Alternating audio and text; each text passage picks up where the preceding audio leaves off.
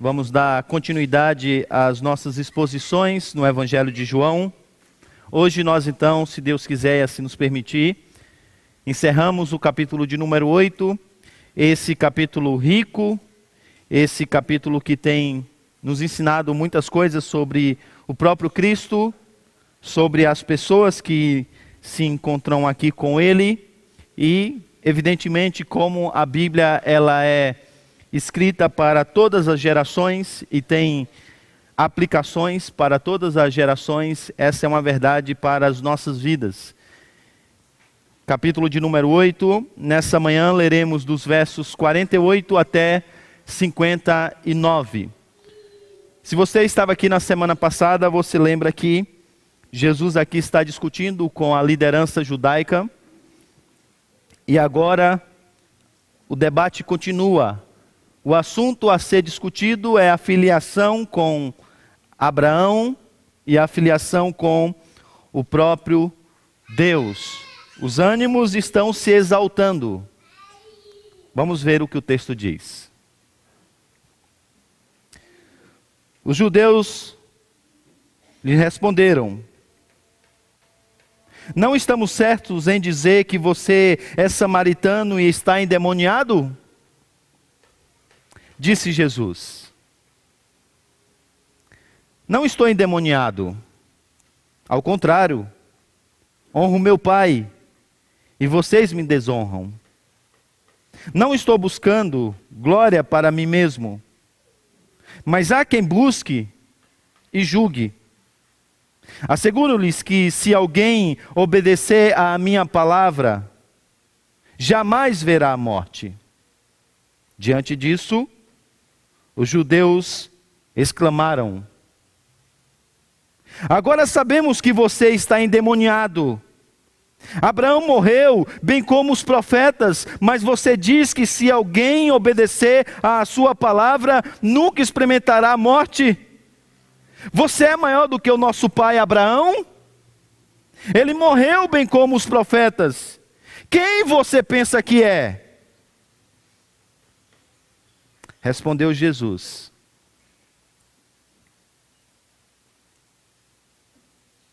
Se glorifico a mim mesmo, a minha glória nada significa. Meu Pai, quem vocês dizem ser o seu Deus, é quem me glorifica. Vocês não o conhecem, mas eu o conheço. Se eu dissesse que não o conheço, Seria mentiroso como vocês. Mas eu de fato o conheço e obedeço à sua palavra. Abraão, pai de vocês, regozijou-se porque veria o meu dia. E ele viu e alegrou-se. Disse-lhe os judeus: Você não tem você ainda não tem 50 anos e viu Abraão? Respondeu Jesus: Eu lhes afirmo que antes de Abraão nascer, eu sou. Então eles apanharam pedras para apedrejá-lo. Mas Jesus escondeu-se e saiu do templo. Vamos orar.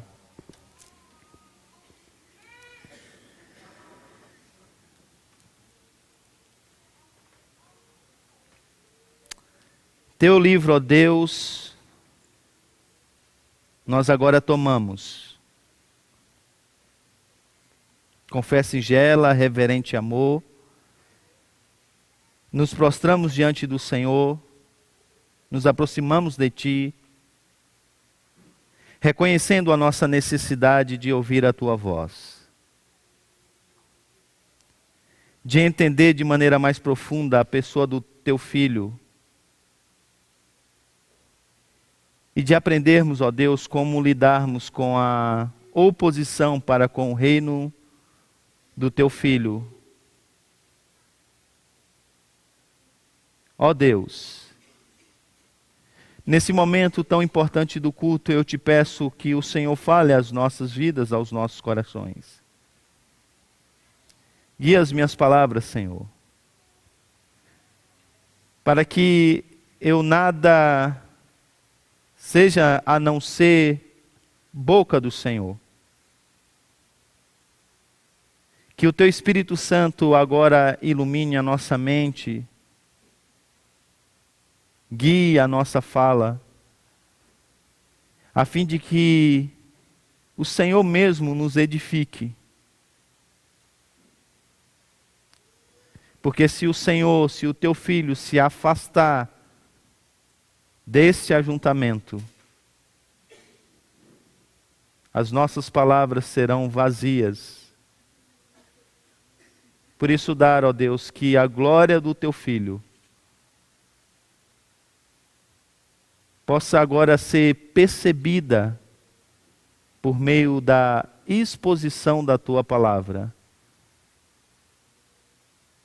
E assim, ó Deus, diante da sua grandeza, nós venhamos nos voltar para Ele em fé e obediência.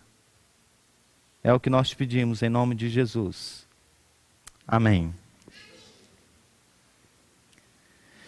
Por que algumas discussões terminam em morte?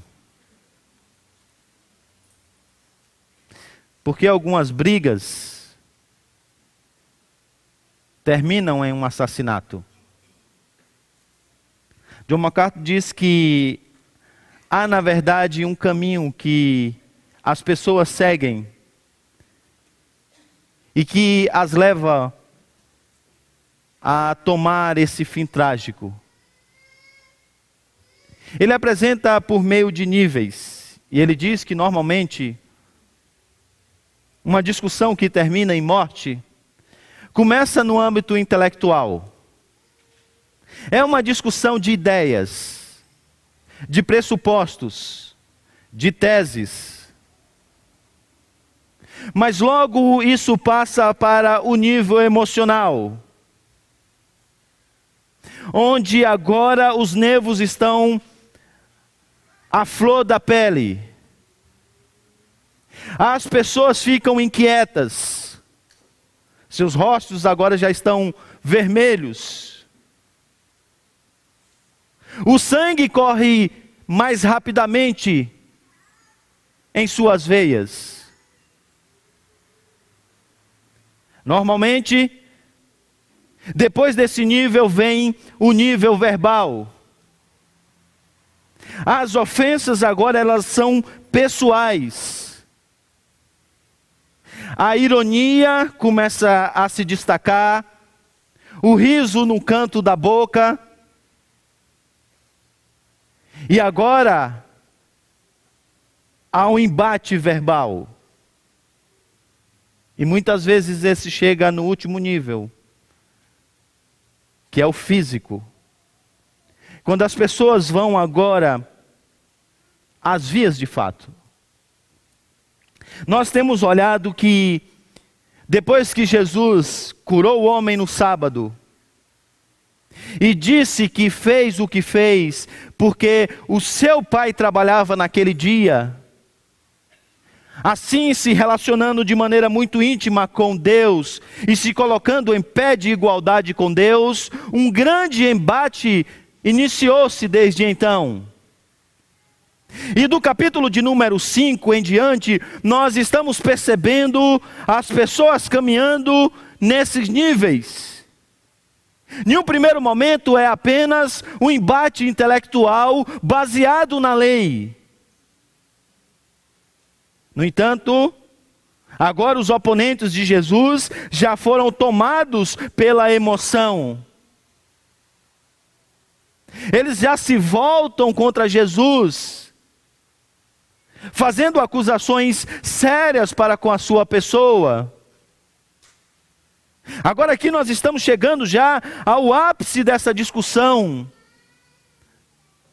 Porque as ofensas verbais por parte deles já estão acontecendo. Ele é chamado de samaritano, de endemoniado. E nós chegamos então ao final desse capítulo,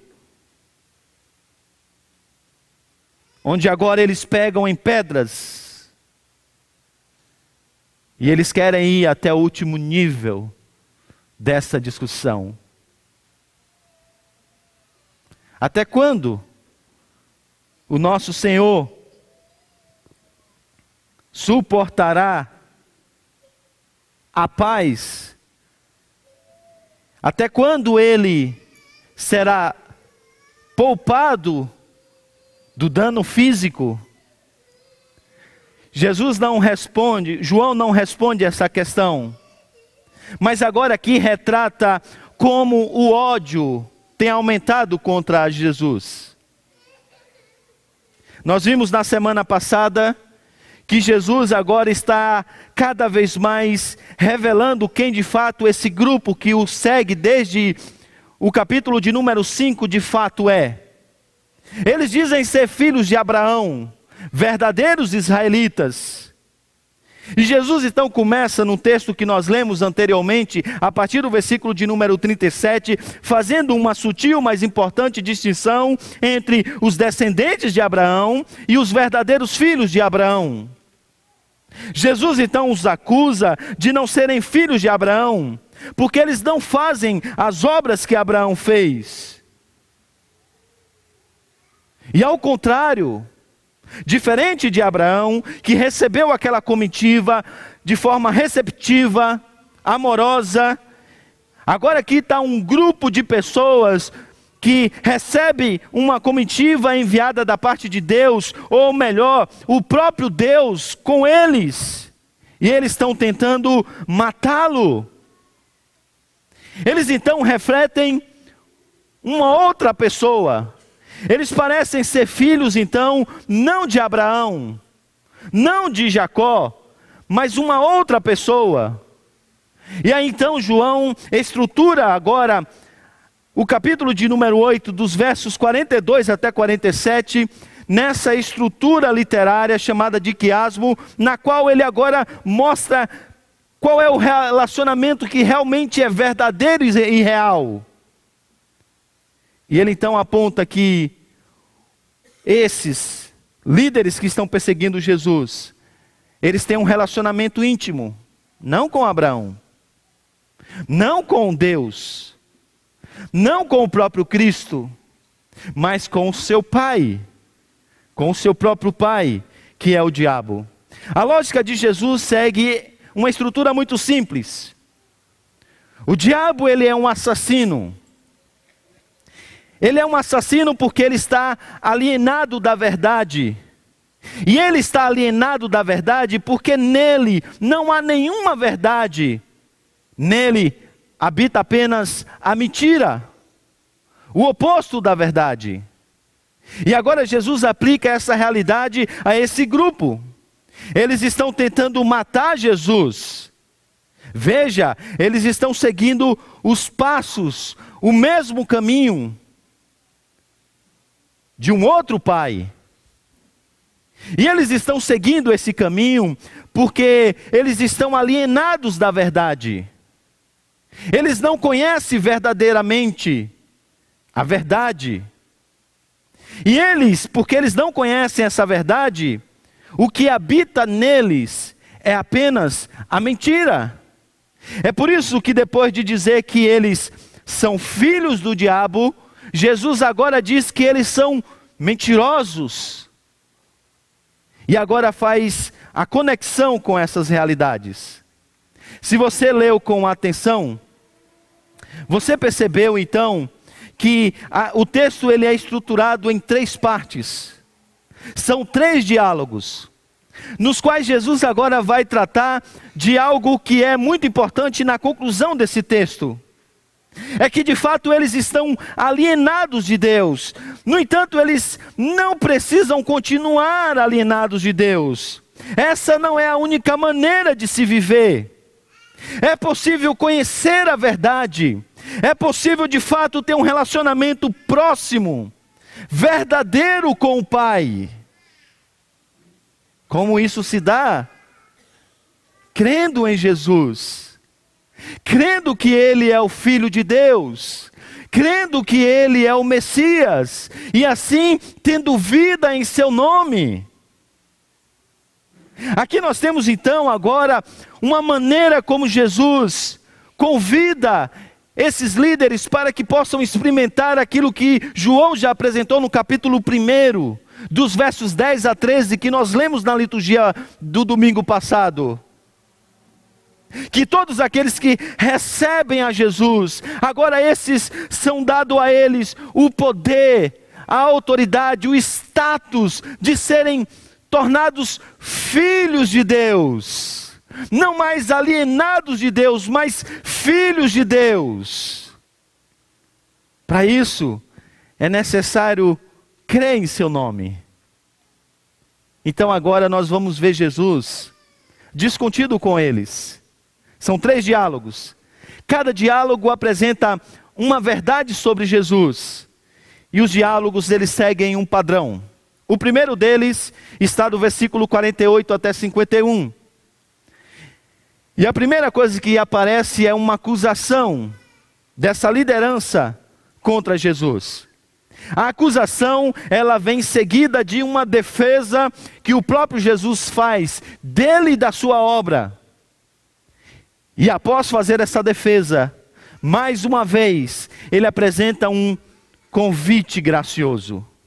No segundo diálogo, se no primeiro ele se apresenta como verdadeiro israelita, no segundo agora Jesus é apresentado como o maior de todos os homens. Mais uma vez ele é acusado. Ele apresenta a sua defesa e termina a sua defesa fazendo um convite gracioso. Consegue perceber? Até então Jesus está falando a verdade, mas ele fala isso em amor. Por isso que agora esses dois diálogos eles terminam com um convite gracioso. Um convite para que eles venham desfrutar de algo, de algo que eles ainda não têm. Relacionamento com Deus, conhecimento da verdade. Jesus é duro em falar a verdade, mas é porque a parte dessa audiência que foi escolhida pelo próprio Pai e que Ele os ama. A verdade dói, mas é para o bem daqueles que amam a Deus. Terceiro diálogo. Jesus então agora é apresentado como Deus verdadeiro. Percebe a progressão? Um verdadeiro israelita que faz parte da aliança maior do que todos os homens, que a tradição judaica já teve. O próprio Deus, o Eu sou. No entanto, agora o padrão é quebrado. A acusação é feita, a defesa é apresentada, mas não há mais convite. Porque a rejeição, dessa vez, é mais forte do que as anteriores. Não é mais num campo intelectual, emocional, das palavras. Agora está em jogo a integridade física de Jesus. Ele se esconde e ele sai. Porque ele é medroso? Não. Você sabe no Evangelho de João que ainda não é chegada a sua hora. Chegará a hora em que esse debate finalmente acabará em danos físicos. Mas João sabe que isso tem um propósito. João sabe que isso é por uma razão. Vamos ver então o que, que esse texto nos diz, começando da primeira parte, onde Jesus é apresentado como verdadeiro israelita. Leve seus olhos até o versículo de número 48.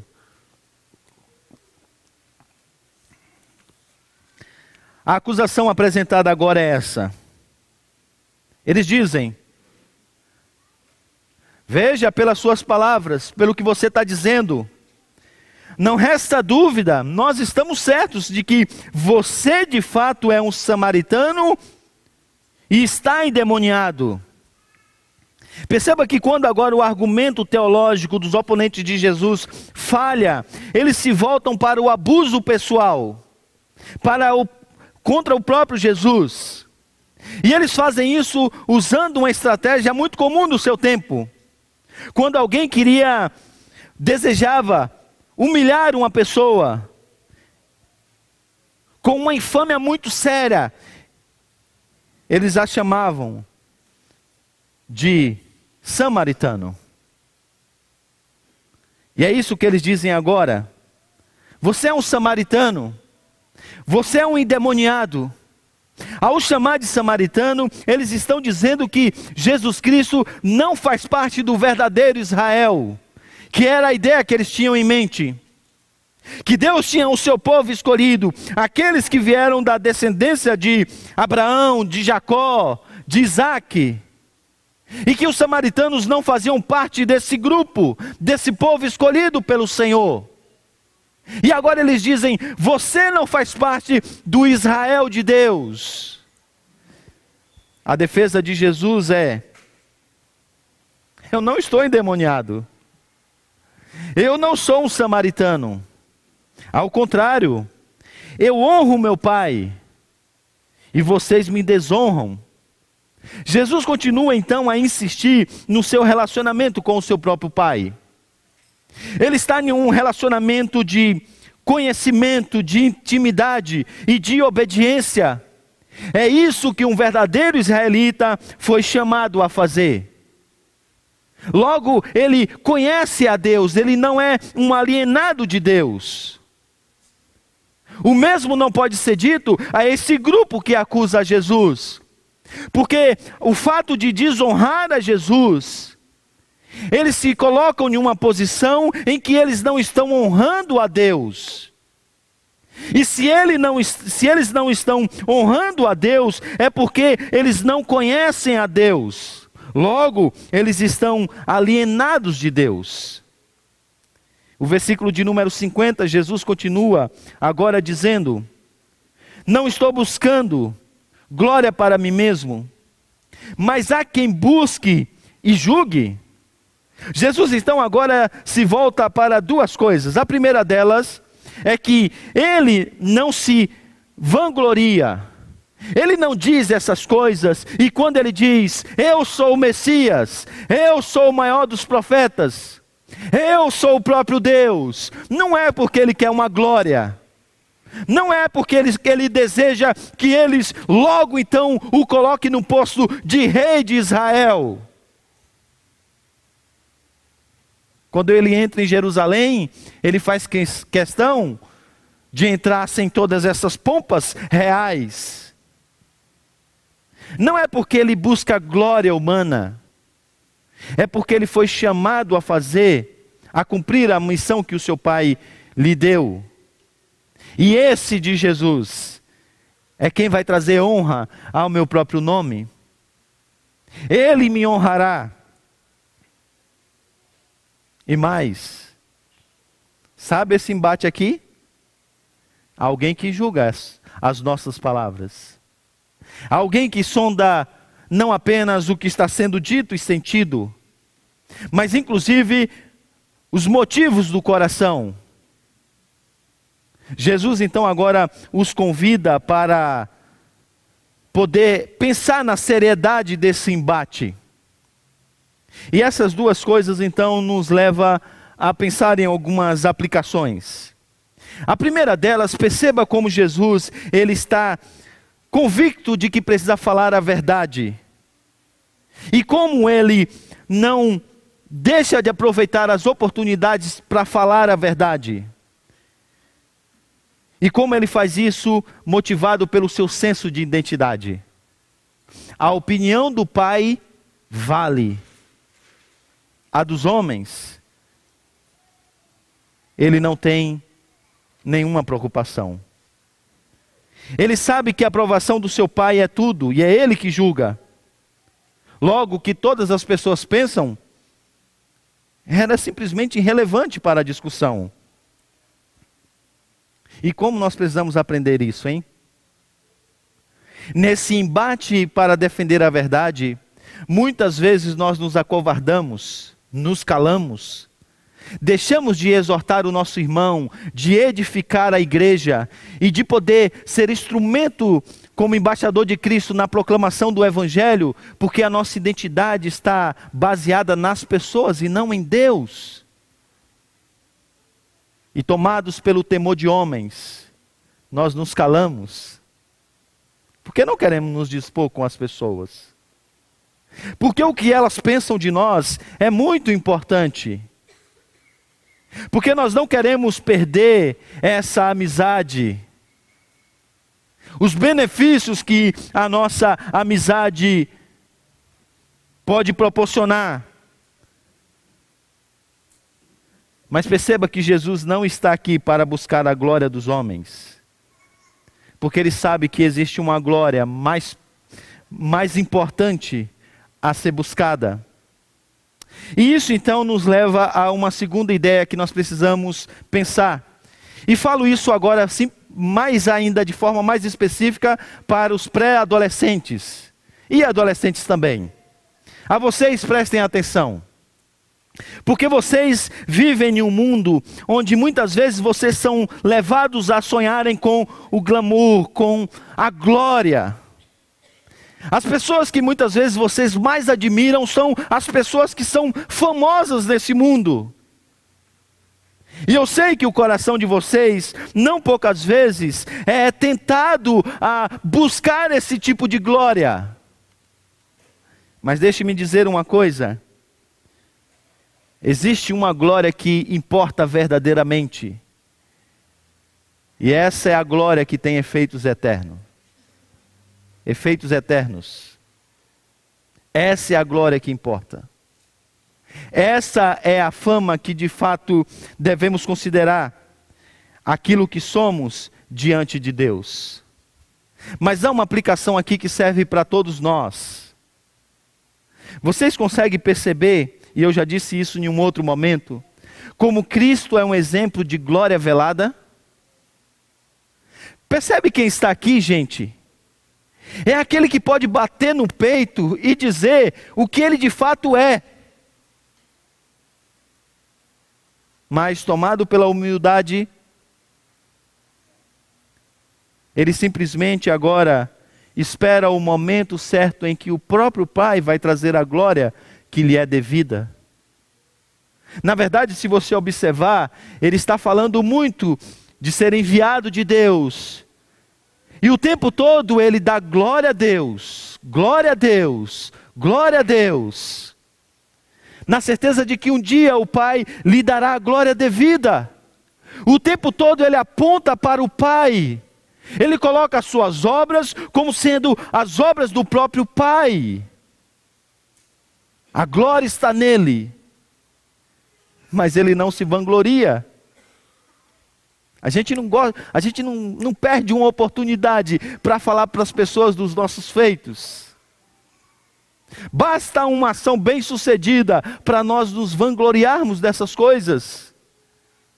Quando na verdade fomos chamados para, seguindo o exemplo de Jesus, vivermos em humildade. Eu lembro que quando eu trabalhava na igreja suíça, ainda era seminarista, sempre que o reverendo Valdeci viajava, eu ficava responsável pelos trabalhos.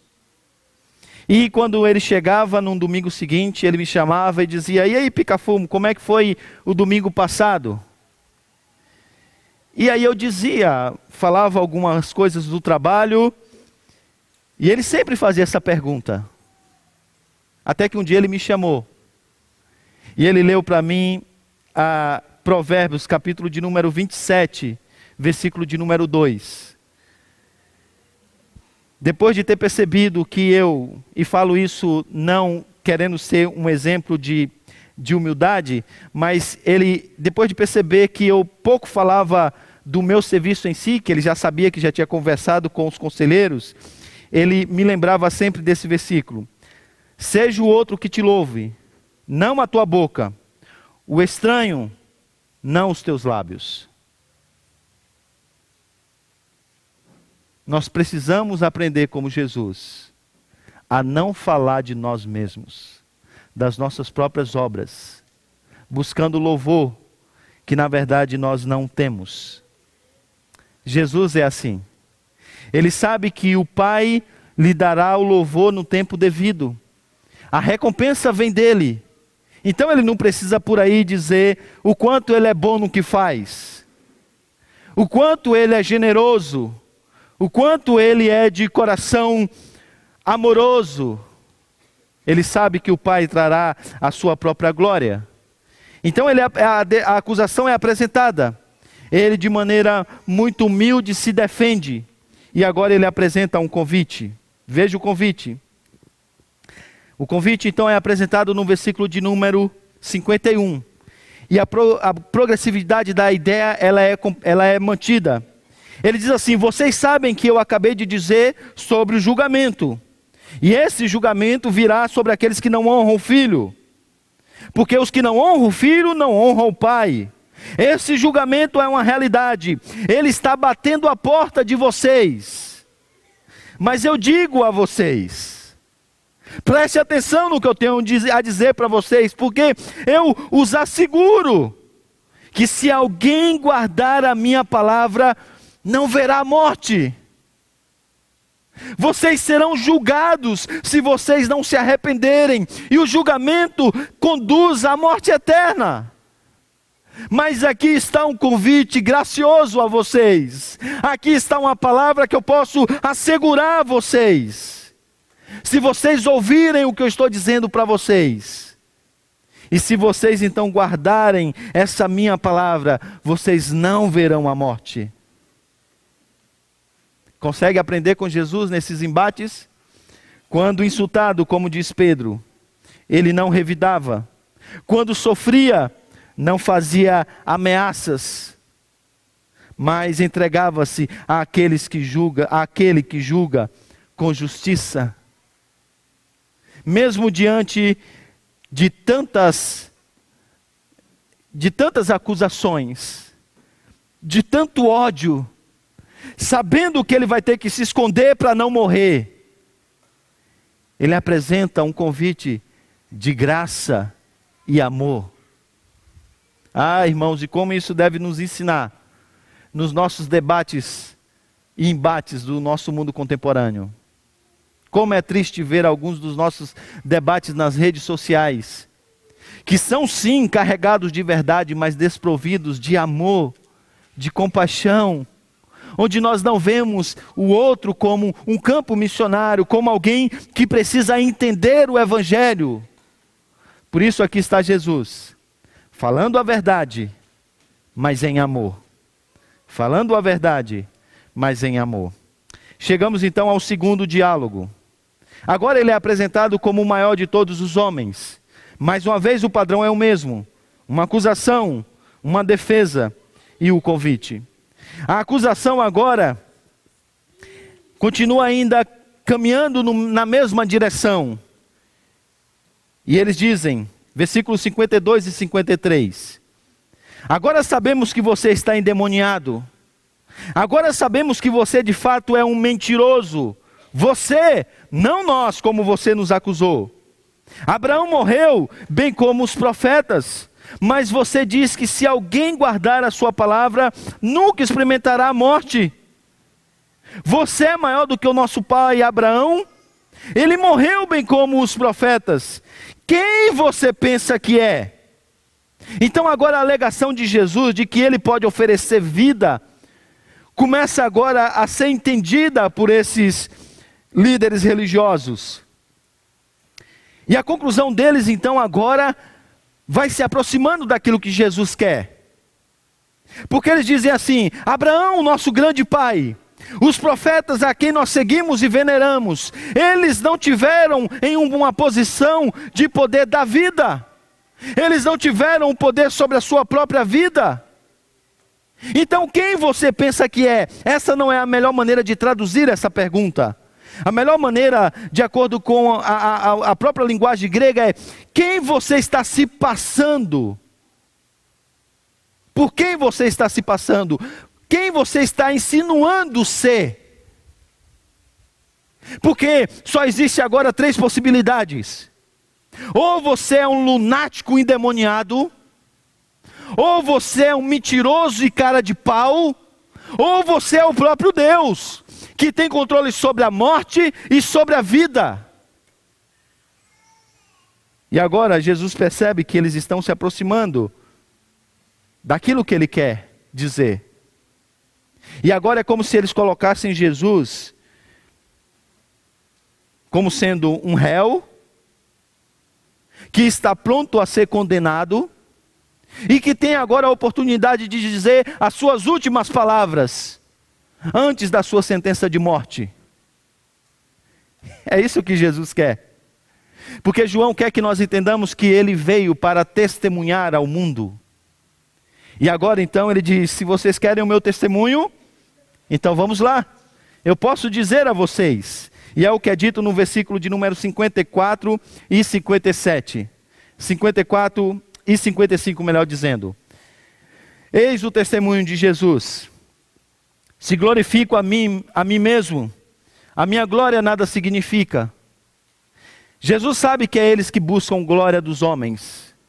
Eles gostam de fazer jejum e demonstrar que estão fazendo jejum para que os homens o glorifiquem, os exaltem. Eles gostam de dadismo para ter a glória humana. E Jesus diz: Não é isso que eu vim fazer. Porque se eu tivesse aí demonstrando quem eu sou e trazendo, ah, glorificando a mim mesmo, a minha glória nada significaria como a de vocês não significam.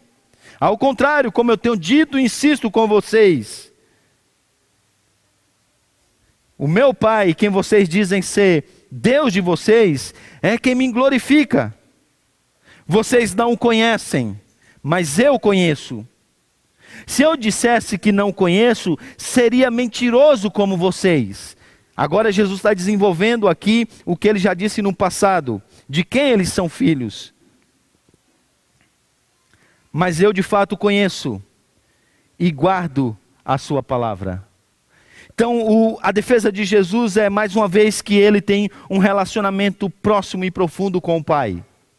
É que ele de fato é um verdadeiro israelita, isto é, ele é aquele que guarda a palavra de Deus, que é obediente à voz de Deus. Por isso ele se coloca aqui como sendo aquele que tem todos os atributos do verdadeiro discípulo. Ele recebe a palavra de Deus com humildade, ele é receptivo à voz de Deus, ele é perseverante, ele é leal, ele é obediente. E agora esse mestre apresenta então um convite gracioso. Veja o versículo de número 56. Porque agora Jesus diz: Abraão, pai de vocês, regozijou-se porque veria o meu dia, e ele viu e alegrou-se. Quando Abraão teve essa experiência, nós não sabemos. Como ele teve essa experiência, o escritor também não diz. Talvez uma experiência que ele teve no céu, ou talvez como entende muitos comentaristas, entre ele o nosso mestre João Calvino. Pela fé, agora, Abraão começou a ver aquilo que Deus faria sobre a sua própria família, como ele abençoaria as nações por meio da sua semente. E quando o seu filho da promessa nasceu, ele se alegrou com esse nascimento mas ele teve talvez uma ideia maior, uma visão mais ampla de como as coisas se suderi, é, aconteceriam lá na frente.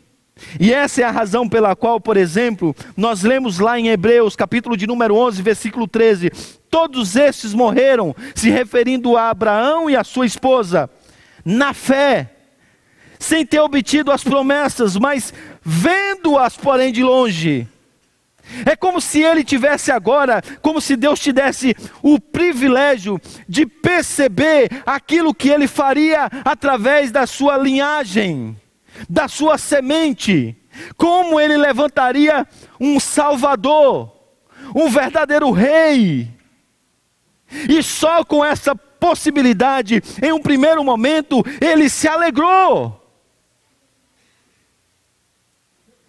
E quando isso agora se tornou ainda mais claro na sua mente, aí ele foi tomado de um regozijo tremendo. Agora o que que Abraão viu? Abraão viu o nosso redentor. Abraão viu ele se fazendo um de nós. Abraão viu ele andando sobre essa terra pela fé. Abraão viu ele reinando sobre o seu povo pela fé. E agora está Jesus dizendo: Veja, se o pai de vocês viu o que vocês estão vendo de perto, de tão longe, e somente pela fé, e ele se regozijou, se alegrou, por que, que vocês não fazem o mesmo? Venham se alegrar. Venham festejar comigo. Eu estou aqui. Deus me enviou para abençoar as nações e a vida de vocês. Vocês deveriam me amar e não me odiar. O coração de vocês deveria ser tomado agora por um júbilo, não por essa tristeza, por esse rancor. Façam o mesmo. Vocês não são filhos de Abraão? Regozije-se comigo. Alegre-se comigo. Percebe? Que dureza de coração, não?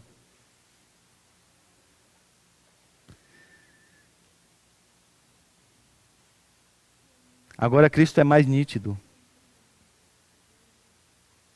Agora não é apenas pelos olhos da fé.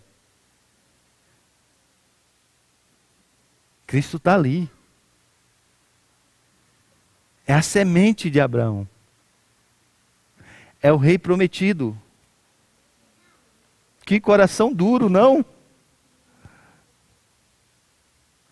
Mas eu pergunto: por que que você que hoje, por causa da progressividade da revelação, tem mais luz sobre esse Cristo? E que também agora, pelas páginas do Evangelho, o vê. Sabe que ele existe. Sabe que ele é o Filho de Deus, que ele é o Salvador. Por que, que você também não se alegra nele? Por que, que ele também não é motivo de alegria para a sua vida? Por que, que sempre tem que ser ele mais alguma coisa? Porque ele não é para você todo suficiente. O motivo do seu júbilo, a razão de você levantar manhã após manhã. Nosso coração é tão duro quanto desses ouvintes de Jesus. Somos tão resistentes quanto eles em nos alegrarmos no nosso Salvador, no nosso Senhor, em tê-lo como nosso todo suficiente, em vê-lo como nosso Rei, e isso nos satisfazer.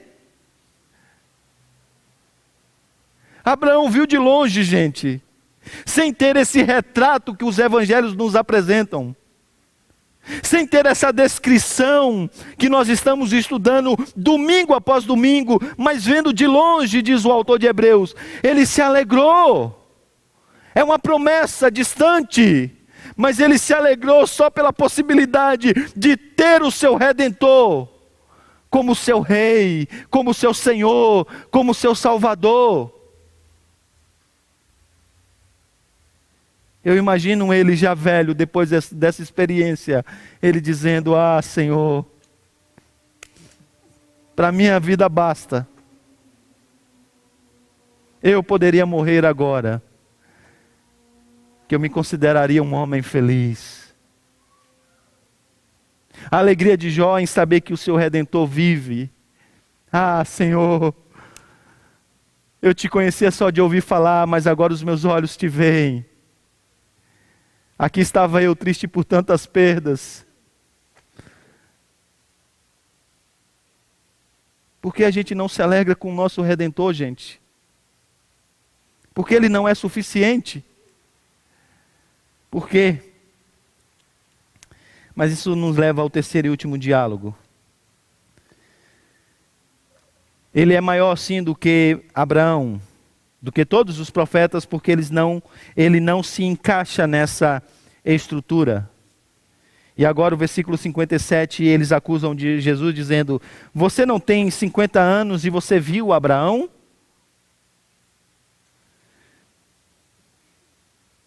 Percebe? Os seus oponentes, eles se concentram na visão de Jesus de Abraão e não de Abraão de Jesus. Perderam o ponto. É curioso também ver que Jesus, que aqui não tem nem 33 anos, é apresentado como sendo alguém de 50. Prova de que ele se desgastava em prol do seu pai. Jesus então agora se defende. Versículo 58. Eu lhes afirmo que antes de Abraão nascer, eu sou. Alguém que é do pacto da aliança, um israelita. Alguém que não se encaixa na, na categoria de profeta apenas, mestre apenas, rei apenas, sacerdote apenas. No início desse capítulo, eles estão questionando quem é Jesus. É porventura ele o Messias? É porventura ele maior do que Jacó? É porventura maior do que Abraão? E aí João diz: Ele é tudo isso, mas muito mais. Eu sou. Ele é o próprio Deus. E aqui nós temos então o clímax dessa revelação no, na festa dos tabernáculos. Ele é o próprio Deus. Ele é o eu sou. O que, que eles deveriam fazer? Receber essa agora o próprio Deus com honrarias, como Abraão fez. Mas perceba o que eles fazem. E esse é o último tópico: a rejeição. Então eles apanharam pedras para apedrejá-lo. Mas Jesus escondeu-se e saiu do templo. Esse é um final aqui enigmático, mais uma vez, em João. Se vocês prestaram atenção, no início dessa narrativa, no início de todos esses discursos, depois de ter feito o milagre, ter andado e encontrado seus discípulos no mar, Jesus apareceu na multidão assim. Eles estavam procurando, porque eles queriam até mesmo agora dar glória a Ele, pô-lo como rei. E de repente Jesus aparece. E eles ficam. Eles não sabem de onde ele veio. Agora, mais uma vez, Jesus desaparece. Eles não sabem para onde ele vai. Eles não sabem de onde ele veio. Eles não sabem para onde ele vai. Por quê? Porque eles são alienados de Deus. Eles estão alienados quanto ao verdadeiro conhecimento de Deus. Depois de dizer que é o eu sou, a própria revelação de Deus, Jesus parte do templo. Ele não voltará mais ao templo você o verá no capítulo de número 10. Num pátio, ao redor. Mas ele não voltará mais ao templo. A presença de Deus se foi nessa velha religião. Agora uma nova, uma nova comunidade surgirá a partir dos ensinamentos do Mestre, a sua própria igreja. A sua igreja agora ela é chamada para avançar por todo mundo, para pregar o evangelho para todas as nações, para dizer essas coisas que Jesus agora está dizendo. Semana que vem nós vamos ter um avanço missionário. E que mensagem empolgante para sair para o avanço missionário, né? Nós vamos pregar. Se brincar, vamos sair de bar de pedra. E eu e a Denise sabemos o que é isso. Nós já fomos apedrejados mais de uma vez. Pasme, por crianças. Não vão dar ouvido, ouvidos, mas a gente tem que sair para pregar. Vamos lá, gente.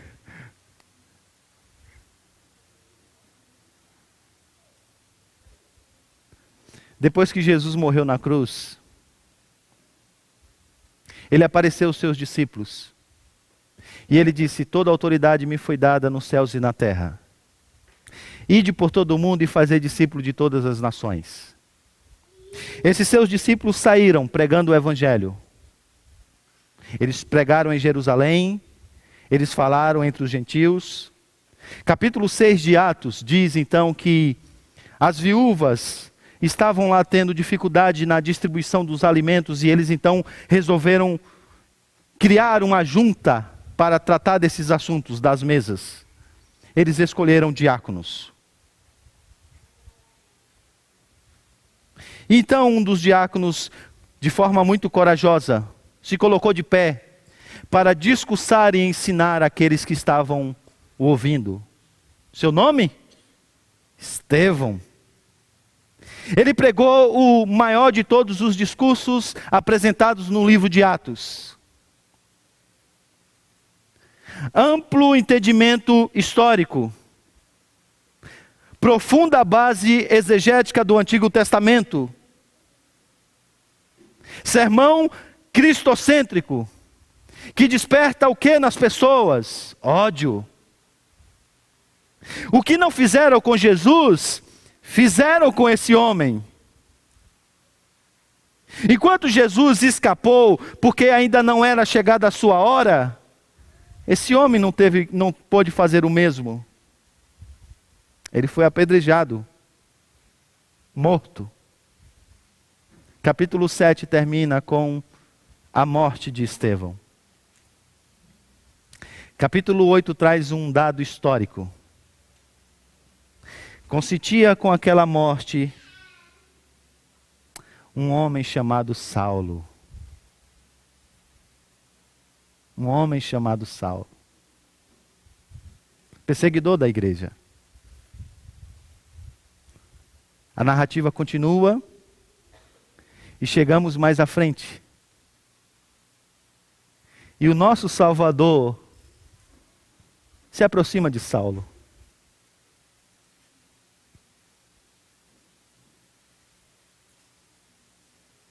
E aquele homem com o seu coração carregado de ódio, que consentiu com o apedrejamento de um dos seus discípulos, cai em terra aos pés de Jesus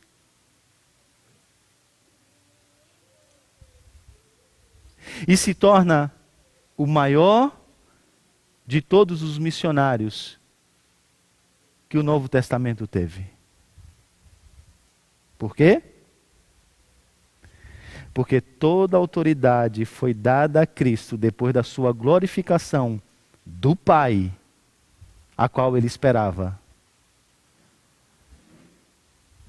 Agora permite a sua igreja, debaixo dessa autoridade, e desse poder, ir ao mundo pregar o Evangelho. E quando Ele quer, não há quem não queira. Não há quem não queira. Por isso que muitos desses sacerdotes e dessa liderança judaica vocês vão ver, vão ver vindo a Cristo, recebendo de forma receptiva, amando, servindo. Parte dessa liderança estará aos pés do Salvador. Porque quando Ele quer, não há quem não queira. A autoridade lhe foi dada nos céus e na terra. E agora nós podemos ir ao mundo pregar o Evangelho. Falar a verdade em amor. E Deus vai trazer aqueles que são seus. Não leia esse texto e esse ódio por Jesus e pense que o Evangelho é um fracasso. Não é. Mas é uma maneira que os autores do Novo Testamento achou de descrever quem de fato nós somos. É isso que nós somos. E quão bela se torna a graça, hein? E quão poderoso se vê agora o Evangelho, porque ele faz o que nenhum plano social pode fazer. Ele faz o que uma descendência ética né, não pode fazer. O Evangelho muda corações, gente. De gente que odeia Jesus e que passa a amá-lo como algo mais importante da sua vida. Eu quero que então você se coloque de pé, nós vamos cantar. Um cântico que fala sobre essa realidade. Todo o poder te foi dado no céu e na terra. Todo o poder te foi dado. Deus o Pai o exaltou sobre todas as coisas. Deus o Pai o exaltou manifestado em carne, justificado em espírito, visto dos anjos, pregados aos gentios, crido no mundo e recebido na glória. Esse é o nosso Salvador. Por isso agora vamos adorá-lo, vamos exaltá-lo, porque de fato ele é o Rei da glória. Vamos cantar todos juntos.